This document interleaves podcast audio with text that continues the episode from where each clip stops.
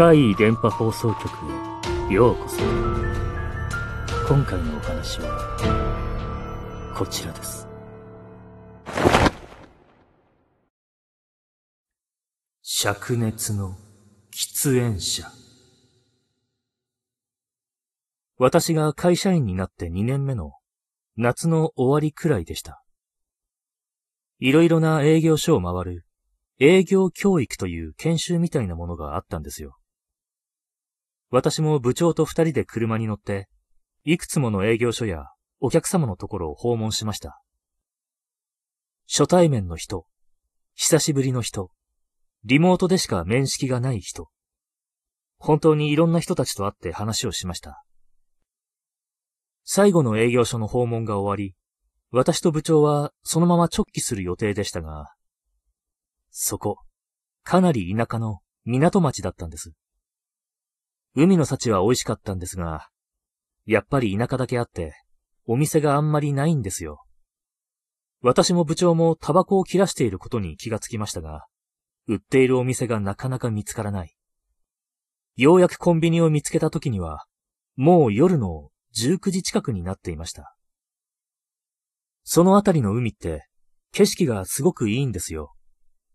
日が高い時期だったので、空はまだかろうじて明るい。部長はここで景色でも見ながら一服していこうと提案してきました。そこで、コンビニのすぐ近くにあったビルの方へと歩いていきます。何かの雑居ビルでしょうか。明かりはなく、人の気配もしません。そこの1階のビル側面に、トタン屋根って言うんでしょうか。半透明のプラスチックみたいな屋根があるスペースがあって、赤い缶のような灰皿が見えました。よく工事現場とかにあるイメージのあれですよ。まず間違いなく、このビルの人たちが使っている喫煙スペースですよね。そこからだと景色もよく見えそうだからと、部長はどんどんその喫煙スペースの方に歩いていきます。私も後を追いながら、勝手に使っちゃっていいんですか？と不安でした。まあでも、私が持っているのは電子タバコだったんで、別に大丈夫かなと。私は出先や車の中では、灰の出ない電子タバコしか吸わないんですよ。で、家では紙タバコと、このように使い分けている喫煙者は多いようです。そうしたら、部長も電子タバコを取り出して、じゃあ灰皿を汚す心配はないなと笑いながら、我々はそこで一服しました。しばらく景色を眺めていると、ふと異変に気がつきました。タバコの煙が漂ってきて、それも紙タバコの匂いがしたんです。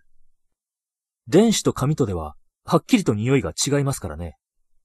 不思議に思って煙が来る方向を見てみると、なんと、おじさんがいたんです。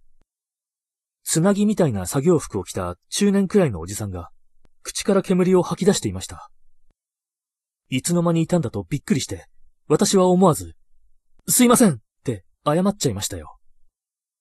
でもそのおじさん、我々を全く意に介していなくて、目を合わせることもなく、ふーっと煙を吐いているんです。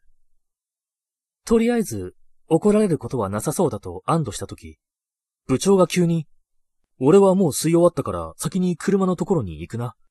お前はもうちょっとゆっくりしていけよ。そう言って私を残して去って行ったんですよ。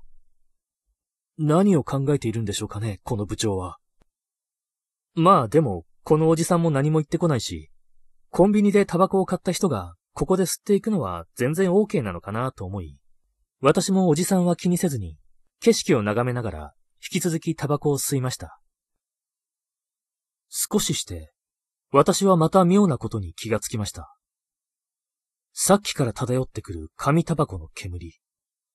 異様に多くないか？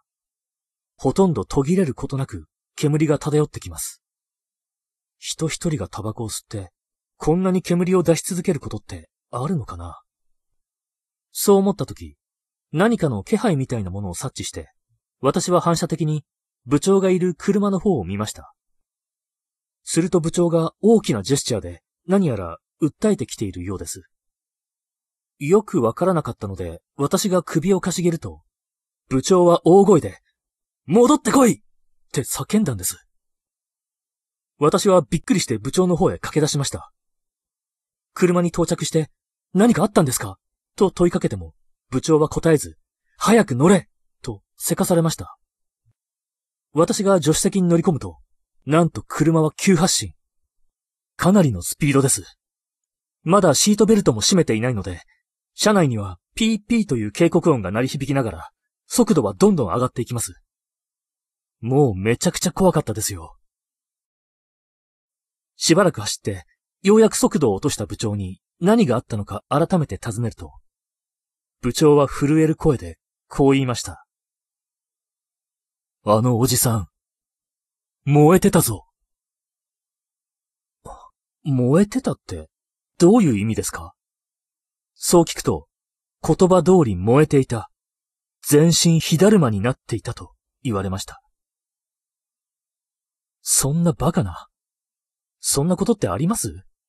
私のすぐ近くにいたので、人間が燃えていたらわかるはず。いやでも、あの煙の量は確かにおかしかった。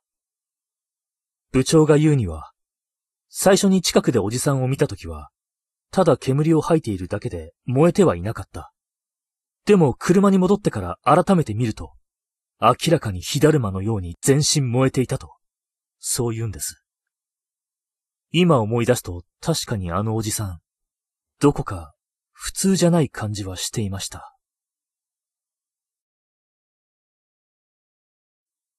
あれから数ヶ月後、部長はまた、あの地域に行ったそうです。その時気になって、あのコンビニ近くの雑居ビルを探して、確認しに行きました。すると、喫煙スペースのトタン屋根の一部と壁のあたり、黒焦げだったそうです。明らかに、そこで火災があったとしか思えないありさまでした。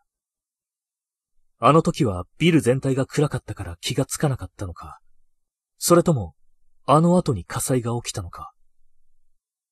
どちらにせよ、自分の中で、もう絶対に行ってはいけない場所として記憶したと、部長は話していました。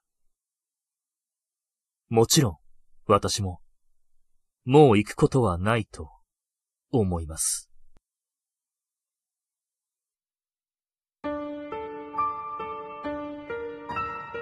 いかがでしたか？次は、あなたの身に起こったお話を聞かせてくださいね。